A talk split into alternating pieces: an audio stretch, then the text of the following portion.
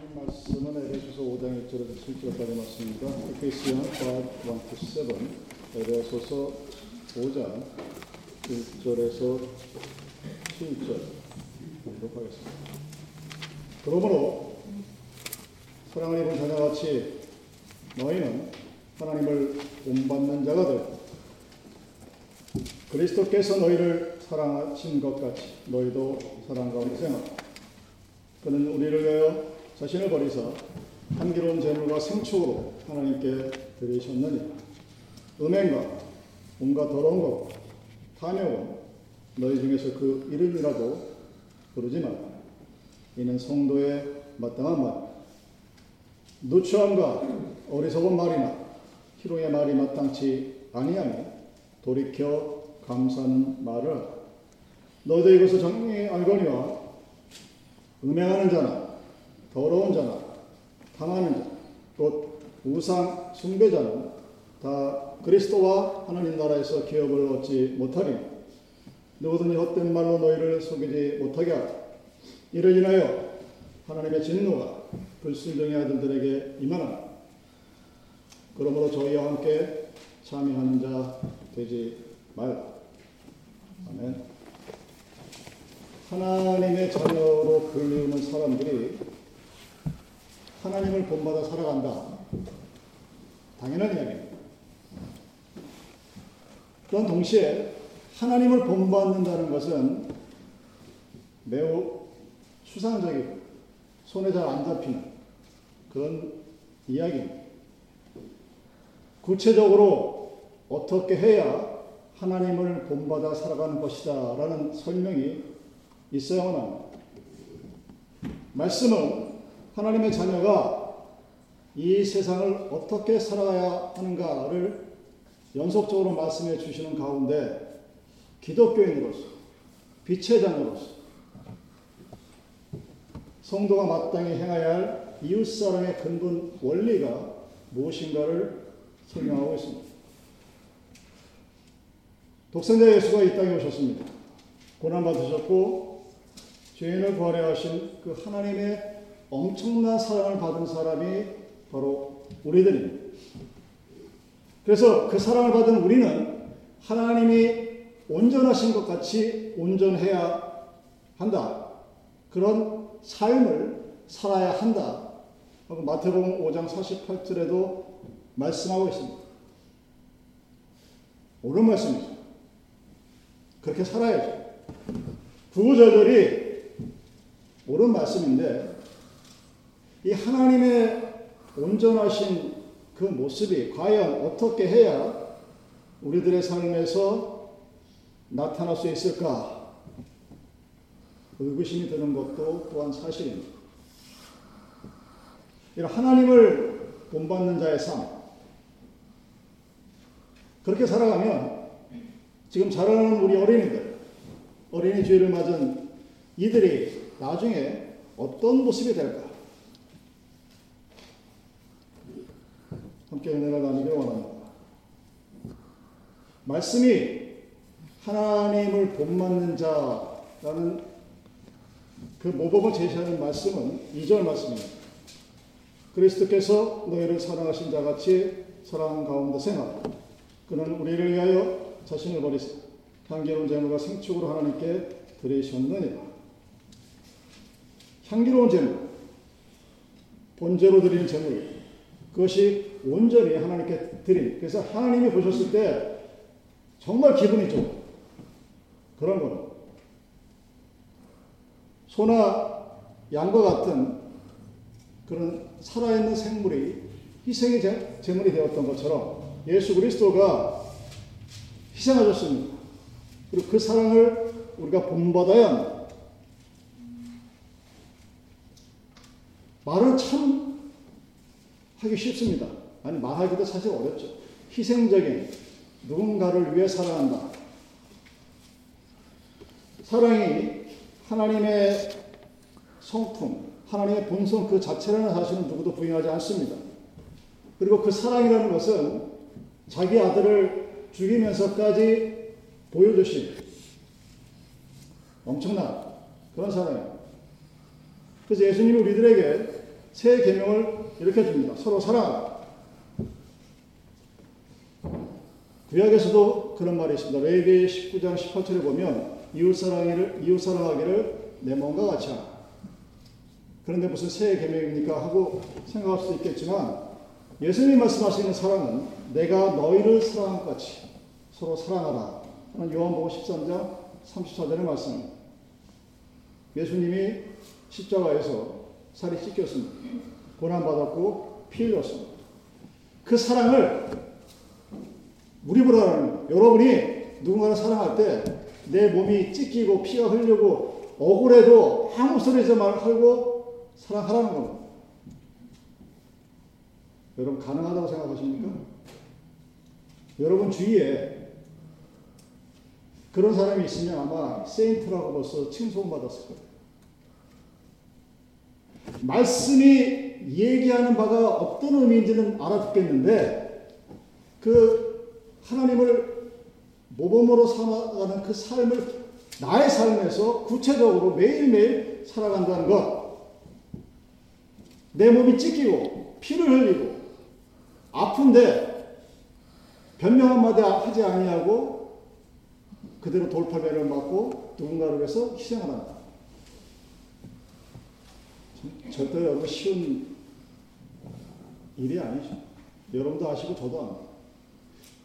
내가 좋아하는 사람을 사랑하는 것, 그건 사랑이 아니죠. 성경적인 이 근거로 보면. 그럼 누구나 다 할 수 있습니다. 근데 나를 미워하는 자를 사랑한다? 정말 어렵습니다. 한국 기독교 역사가 100년을 넘어가도 나를 죽인 원수를 사랑하는 자의 모범으로 드는 사람 딱 한 명이에요. 손양원 씨. 손양원 목사. 자기 아이들을 쏴 죽인 공산당들을 지 양아들로 삼은. 그래서 모범 같은, 그래서 와, 정말, 정말 대단하신 분이다. 대단하신 분이에요, 정말. 근데 그런 예가 많이 있느냐? 거의 찾아보기 어렵습니다. 그러니까 원수를 사랑하라. 예수같이 예수의처럼 희생적인 사랑을 사랑하라 하는 것은 말도 어렵거니와 실천하기는 더더욱 쉽지 않습니다. 내가 인간의 본성이 살아있는 한, 나를 지키기 위한 내가 살아있는 한 절대로 할 수 없는 일입니다. 그래서 기도가 필요합니다. 내 힘으로 안 된다는 것을 알기 때문에 내가 예수님처럼 그런 희생적인 사랑을 할 수 있는 존재가 못 된다는 사실을 나는 알기에 근데 그렇게 살아야 된다고 하니까 방법은 기도하는 것밖에 없습니다. 성령의 역사가 있으면 가능하지 않을까. 그래서 하나님의 은혜를 구합니다. 성삼위 하나님이 나를 붙들어 주셔서 내가 억울하지 않고 변명하지 않고 아프지 않도록 그렇게 구하지 않으면 우리는 그런 사랑을 하기가 정말 어렵습니다. 다윗이 여러분 결격사가 굉장히 흠이 많은 사람이에요. 정말 흠이 많은 사람이에요. 근데 그런 다윗이 끝까지 하나님을 떠나지 않았습니다. 그 이유를 성경은 요나단이 자신을 위해 베풀어준 사랑과 은혜가 다윗의 머릿속에 그 가슴속에 항상 있었기 때문이라고 얘기합니다. 친구 요나단이 자신에게 보여준 우정, 은혜, 그걸 기억하고 있었던 사람이 다윗입니다. 그래서 요나단의 후손 중에 장애를 입은 모세를 자기의 친자식보다 더 사랑했다는 것을 우리는 사무엘하 9장을 통해서 잘 알고 있습니다. 사도 요한이 형제를 사랑하지 않는 사람은 하나님께 속하지도 아니하였고 라고 말씀하십니다. 이웃사랑을 말하는데 뭐 이웃사랑이 좋죠. 멀리 있는 우리 같은 경우는 한국에 있는 친척보다는 여기 있는 이웃이 훨씬 가깝습니다. 한국에 있는 뭐 1년에 한 번 볼까 말까 한 친척보다 여기서 매일매일 여러분 보는 여러분 훨씬 더 가깝죠. 근데 이 이웃사랑도 사실은 부모와 자녀로부터 시작이 됩니다. 그리고 성경은 부모를 공경하는 것, 그것이 하나님의 약속을 받게 되는 복된 계명이라고 합니다. 하나님을 명령을 지키는 자에게는 복입니다.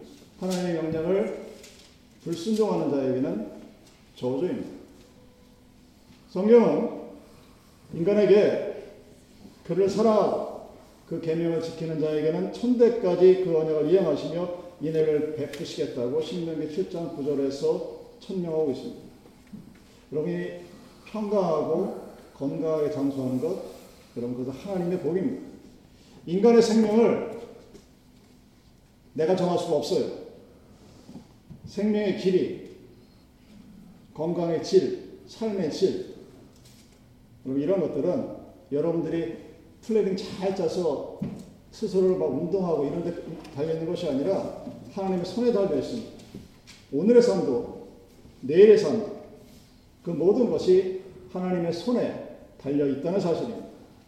왜냐하면 하나님은 우리 인생의 생사복을 주관하시는 그런 하나님이기 때문입니다. 그리고 그 하나님은 미쁘신 분이기 때문에 그분의 약속도 변하지 않습니다. 그래서 하나님 우리에게 약속하신 것처럼 내 명령을 지키면 너희가 천대까지 장수하리 하는 그 하나님의 약속을 믿는 것. 약속을 믿는 것이 하나님을 본받는 삶의 첫 걸음이 됩니다. 더 나아가 요한일서 3장 19절에서는 우리가 말로 혈험을 하지 말고 오직 행함과 진실함으로 하자 라고 말씀하십니다. 스테반이 자기에게 던지는 수없이 많은 돌을 맞아가면서 그들을 불쌍히 여겨달라고 기도합니다.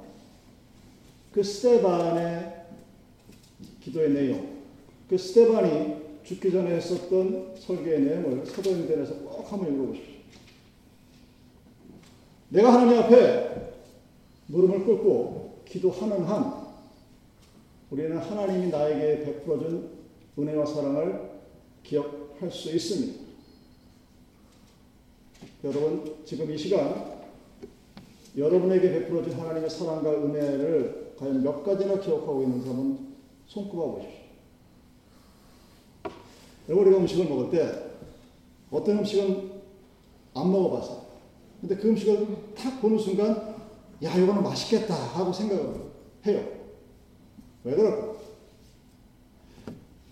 미각은 여러분, 다들 생각하기를 혀, 혀에서 느끼는 어떤 감각을 통해서 우리가 맛있다 없다를 느낀다고 생각할 수 있는데 그것도 맞는 얘기인데 사실은 미각의 50% 이상은 기억에 있다고 내가 저 음식을 언젠가 먹어봤어요.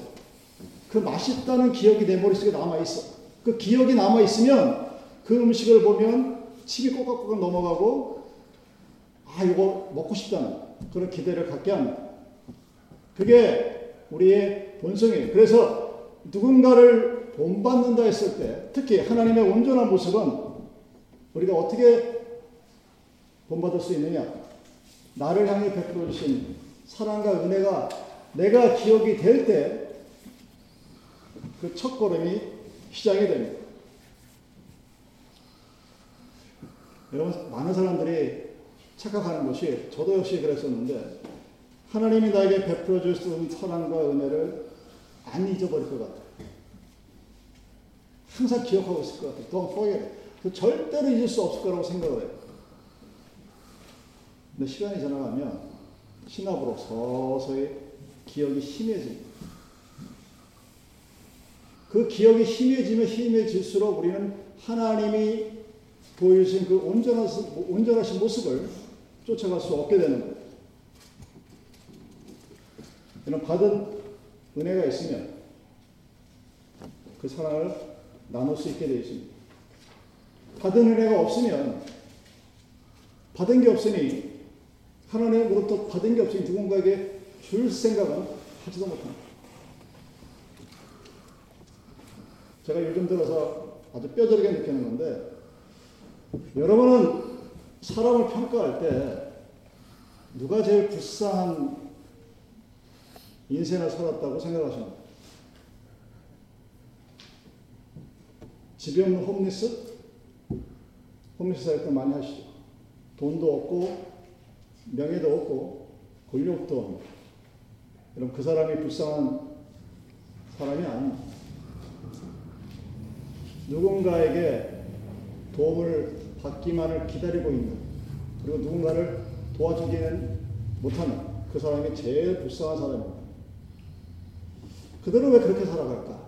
그들이 돈이 없고 권력이 없고 뭐가 없는 게 아니에요. 있는데 나누지를 못하고 누군가로부터 받기만 하는 참 불쌍한 사람이에요. 다른 말로 아주 쉽게 얘기하면 거지 근성입니다. 왜 그렇게 살아갈까? 세상의 것을 갖고 있는데 그 세상의 것을 가지고 자기만을 위해서 쓰는 사람이 있어요. 정말로 불쌍한 사람이에요. 왜? 그것을 누군가로부터 받아본 기억이 없어요. 누군가에게 정말로 사랑했어. 정말로 하나님의 은혜에 감동했어. 그 받은 그 아주 눈물이 찔끔찔끔 나올 정도의 감사, 기쁨, 뭐 이런 경험이 없는 사람들이 받아본 기억이 없으니 그걸 나눠줄 수도 없고 그런 삶을 살아갈 수도 없습니다. 서로 받았다 할지라도 중요한 것은 그 받은 것을 고맙게 생각하지 않습니다. 감사하게 생각하지는 못합니다. 그냥 거지 근성이라고 하는 그 얄팍한 세상의 욕심을 가지고 누군가가 자기에게 주기만을 바랍니다. 모든 사람들이 나를 떠받들어 주기만 원합니다. 가장 불쌍한 사람이에요. 왜? 누군가가 할 수 있는 사람이 없습니다. 모든 것들이 나만을 위한 그런 자신만의 세계를 구축하고 살아가는 그 사람이 정말 불쌍한 사람이에요. 하나님이 우리에게 주신 십자가의 사랑과 은혜, 그런 거짓 근성을 가진 사람에게 그 은혜를 주어줘도 그 사람들은 그 사랑과 은혜를 사랑과 은혜로 받아들이지 않습니다. 그냥 내가 받을 만하니까 하고 생각합니다. 하나님이 자기에게 얼마나 놀라운 일을 베풀어 주었는지, 감사의 기적이 있는지, 은혜에 대한 놀라운 기억 존재하지 않습니다. 여러분이 세상을 살면서 누군가에게 선물을 할 기회가 있을 거예요. 근데 선물을 할 때 여러분 항상 명심해야 될 것은 저 사람이 내가 이게 이것이 비록 완, 뭐 달라스트에 산 아주 싸구려라 할지라도 이것을 주면 감사할까를 먼저 생각하셔야 돼요. 그래서 내가 아무리 비싼 수만 달러짜리 가방을 사줘도 감사하지 않는 사람들한테는 그 선물이 아무런 값어치가 없어요. 왜? 감사를 할 수 없는 사람이기 때문에. 그래서 감사하지 않는 사람에게는 그 어떤 것도 해줄 필요가 없습니다. 우리 인간이 얼마나 어리석냐면 부모님이 나에게 어쨌든 희생한 그것도 우리는 잊어버려요. 누군가가 나에게 그 옛날 아주 고마운 일을 해준 것도 시간이 지나가면서 잊어버리고 그 기억을 없애버려요. 그리고 당연하다고 생각합니다. 그래서 자기가 세상에 뭔가를 갖고 있으면 누군가를 함부로 대합니다. 비교를 하죠. 내가 너보다 어쩌고저쩌고 비교를 하고 업신적입니다. 사람들을 함부로 대해요. 그 사람이 하나님의 이미지를 닮은 또 다른 하나님의 보내주신 성령의 은혜로 생각하지 아니하고 나보다 좀 못된 하찮은 인간으로 대합니다. 그러면서 하나님의 나라를 그러면서 내가 저 사람을 전도했다고 얘기하고 내가 저 사람을 교회를 끌고 왔다고 얘기하고 내가 저 사람에게 직분을 주었다고 얘기해요.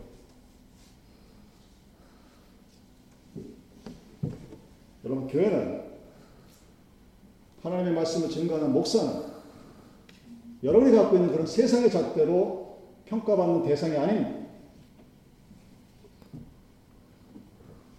여러분 스스로가 세상에 있는 교회 중에 돈이 많고 사람이 많이 모인 교회를 담임하는 목사와 사람도 별로 없고 돈도 없는 목사를 어떻게 대하는지 한번 스스로 가슴에 손을 얹고 생각해 보십시오. 그들을 어떤 태도로 대했는지 한번 기억해 보십시오. 누군가는 어떤 목사를 주님의 종님이라고 부릅니다. 누군가는 어떤 목사를 종놈이라고 부릅니다. 하나님이 살아계시다면 그 주의 종을 대하는 그 사람들을 보고 어떤 생각을 하실 거라고 생각하십니까? 여러분이 하나님으로부터 주시는 하나님으로부터 오는 은혜와 사랑을 받은 사람이라면 모든 사람들이 귀하게 보입니다. 그 사람이 헌금을 많이 하든 많이 하지 않든 목사에게는 너무나 귀중한 한 상입니다.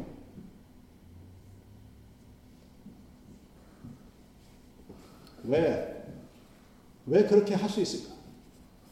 나 자신이 구원받을 자격이 없는 사람이라는 것을 알기 때문에 그런 나에게 베풀어진 하나님의 은혜와 사랑이 나에게 있기 때문에 그 기억이 있기 때문에 누구를 봐도 그 사람이 세상에서 어떤 형편과 모습 속에 있다 하더라도 하나님의 귀한 아들, 딸입니다.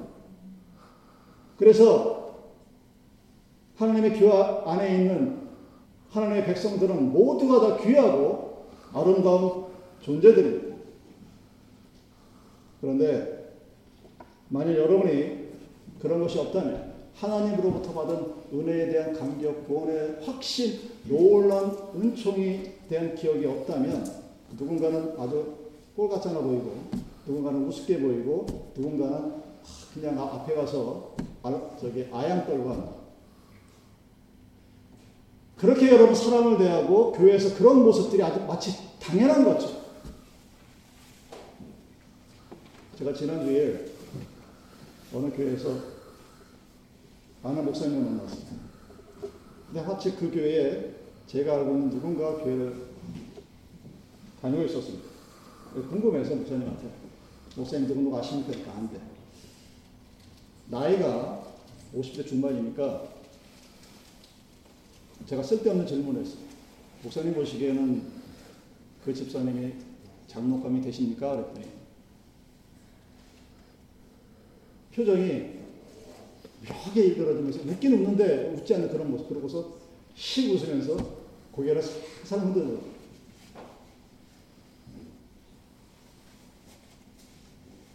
저는 슬펐어요. 개인적으로. 저는 그 친구가 교회에서 나름대로 잘 커서 지도자가 되기를 바랐던 사람입니다. 다리 목사님이 그런 평가를 내리는 것은 본인한테 굉장히 슬픈 이야기예요. 근데 분명한 것은 그 본인은 그런 사실을 모르는 거예요. 왜? 아주 자신의 차 세상에 무서운 게 없는 거예요. 돈이 많으니까. 여러분, 하나님의 사랑과 은혜를 받는다. 그래서 하나님의 온전하신 모습을 따라간다는 것은 바로 은혜에 대한 아주 분명한 기억이 있어야 합니다.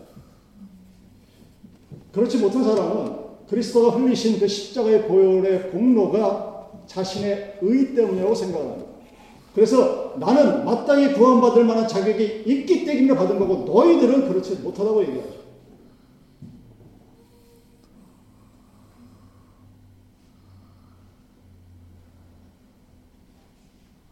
1절에 그러므로 사랑을 입은 자녀같이 너희는 하나님을 본받는 자가 되라.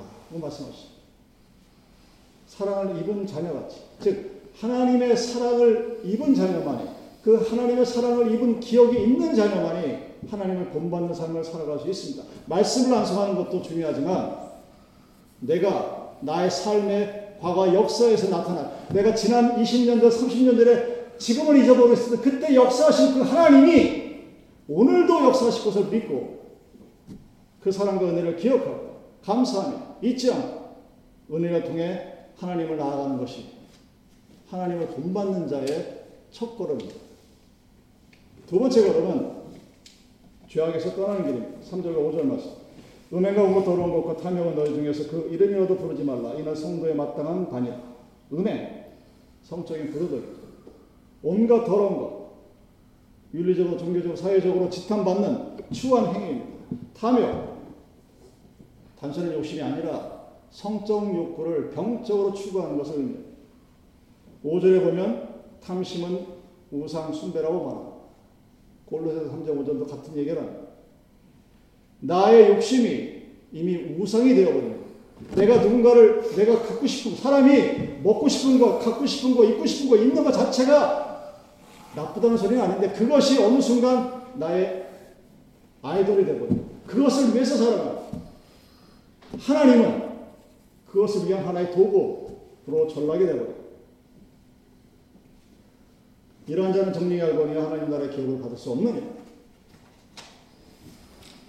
그래서 우리는 인간이 본성적으로 갖고 있는 인간의 쾌락을 쫓아가는 것이 아니라 거기서 떠나서 바로 살아가는 것이 하나님을 본받는 자의 두 번째 발걸음입니다. 하나님은 거룩하니 하나님을 본받는 자가 더럽고 추악하고 죄된 길에서 떠나야만 하는 것입니다. 여러분 식욕, 성욕 이건 본성의 영이에요. 이성이 컨트롤하지 못합니다. 배고프면 먹어야 돼요. 그래서 빵 한쪽을 도둑질하고 감방에 붙은 장바장의 이야기가 남의 이야기가 아닌 것입니다. 배고프면 일단 먹어야 돼요. 그래서 해결을 해야 합니다. 그런데 조금 살만해지면 그 배고픔에서 완전히 벗어나는 것이 아니라 또 다른 정욕에 빠져들어갑니다. 이스라엘 백성들이 만나를 먹고 편해지니까 뭐라 그럽니까? 마늘과 부추와 고기를 달라. 우리는 질렸다. 똑같은 거 주지 말고 더 맛있는 거 달라고 아우성칩니다. 창세기 6장에 나타난 노아의 홍수, 창세기 19장에 나타난 소돔과 고모르성의 멸망의 원인은 성적인 타락입니다. 성욕대로 내버려두어 저희로서 욕되게 하셨고 여자나 남자가 순리로 살지 않고 부도덕하게 영리하여 상당한 복을 자신이 받았다고 로마서 1장 24절에서 증가하고 있습니다. 한국 사회, 미국 사회, 얼마 전에 뉴저지에서 의료용 마리아나가 합법화됐죠. 뭐 별, 별별 이유를 다 해가면서 스스로 설명하는데 이유는 딱 한 거죠. 돈 많이 걷어들이려고. 자연스럽게 이제 점점 그런 식으로 날아갑니다. 요즘은 음란물의 홍수 시대죠. 저희가 살았을 때는 중학교, 고등학교, 대야 조금 알 수 있는 그런 성적인 지식들을 요즘 애들은 6살, 7살이면 다 낯이 화끈거릴 정도로 그런 이야기를 합니다. 그런 환경 속에서 우리가 죄악된 길을 떠나 이 민족을 세계로, 세계로 이끄는 그런 길로 가야 하는 것입니다. 자녀들이 올바르게 자라 하나님의 축복을 받기 원한다면 하지 말아야 할 것에 대해서 아주 분명하고 단호하고 엄격하게 구분해줘야 합니다. 하나님을 본받는다는 것, 하나님이 전해준 말씀에 대해서 아주 분명하고 단호하게 하지 말아야 될 것은 내버려 절대로 아예 손도 못 대게 교육을 시켜야 합니다. 여러분 사랑은 사랑으로 하지 말아야 할 것을 알려줘야 합니다. 하나님을 본받는 세 번째 발걸음은 감사의 말을 하는 것입니다. 4절, 6절, 7절에 누추한 말, 천하고 속되고 부끄러운 얘기죠. 말을 하면서 창피하게 하는 그런 말이에요. 어리석은 말. 죄의 성향을 지닌 분별하지 못하고 자기 멋대로 집결해서 누군가의 가슴에 박는 그런 말입니다. 상스러운 농담이나 독소리 섞인 희롱의 말. 이것은 성도의 생활에 맞지 아니한 거기에 돌이켜 감사하는 말을 하라. 그 하셨습니다. 그럼 말에 독이 있다고. 그래서 악한 말이 튀어나가면 그 말이 귀를 듣고 그냥 지나가는 것이 아니라 그 사람의 가슴에 박힙니다. 박혀서 썩어요. 가슴이 문드러져요. 그러니까 치명적이 돼요. 야고보 3장 8절 현원 등의 길들이 사람이 없나니 쉬지 아니하는 악이요 죽이는 독이 가득한 것이 같은 입을 가지고 쓴 물과 단물이 나온다는 것이 이해가 안 가는데 그런 일들이 비일비재하게 벌어집니다. 우리의 말 한마디 한마디가 하나님을 기쁘시게 하고 남들에게 힘과 용기를 주고 새 소망을 갖도록 자녀들에게도 마찬가지. 그럼 사상의 표현이 언어라는 말이 있습니다. 하나님을 본받아 살아간다면 그 성도의 입에서 나오는 말은 찬송과 감사와 기쁨입니다. 남의 약점을 꼬집고 은근히 상대편을 비방하면서 깔아 뭉겨요. 여러분 이런 거는 그리스도인 생활이 아닙니다. 교회에서는 하지 말아야 할 일입니다. 그런데 너무나 자주 그런 일들이 교회에서 벌어지니까 이 사람들이 무감각해서 아, 뭐 저래도 괜찮나? 뭐 목사도 그러고 장로도 그러고 다 그러는데 뭐 따라 배우는 거예요. 하지 말아야 목사나 장로나 집사가 교회의 직분자가 되었다면 최소한 그 사람의 입에서 나오는 모든 말과 행동은 감사의 말 위에 하시면 안 되는 겁니다. 서로 감사하며 사는 것. 여러분, 이것은 부부간이나 친구간이나 인간관계에서 주의 뜻을 이 땅에 이루며 살고 가던 사람들이 해야 할 유일한 말들입니다. 그것이 하나님을 본받는 자입니다. 서로 간의 관계에서, 인간관계에서 서로가 서로에게 감사, 고맙고 기쁘다는 말이 늘상 나와야 되는 것입니다. 어린이 주일이죠. 미국에는 어린이 주일이 없습니다. 왜? 1년 365일 애들 천국입니다. 한국은 애들을 저희 때만 해도 어린이는 뭐 부모의 짐이라는 뭐 그런 얘기까지 들었던 시대가 있었습니다. 어쨌든 어린이날 하나님을 본받는 자 부모의 기쁨이 됩니다.